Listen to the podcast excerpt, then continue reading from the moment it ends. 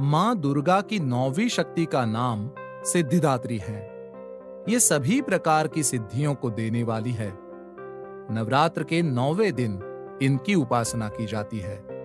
मान्यता है कि इस दिन शास्त्रीय विधि विधान और पूर्ण निष्ठा के साथ साधना करने वाले साधक को सभी सिद्धियों की प्राप्ति हो जाती है।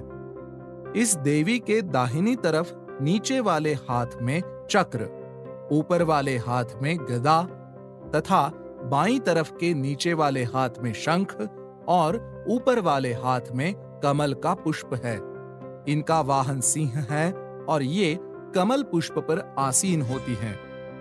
देवी पुराण के अनुसार भगवान शिव ने माँ की कृपा से ही सभी सिद्धियों को प्राप्त किया था और माँ की अनुकंपा से ही भगवान शिव का आधा शरीर देवी का हुआ था इसी कारण वो अर्धनारीश्वर नाम से प्रसिद्ध हुए।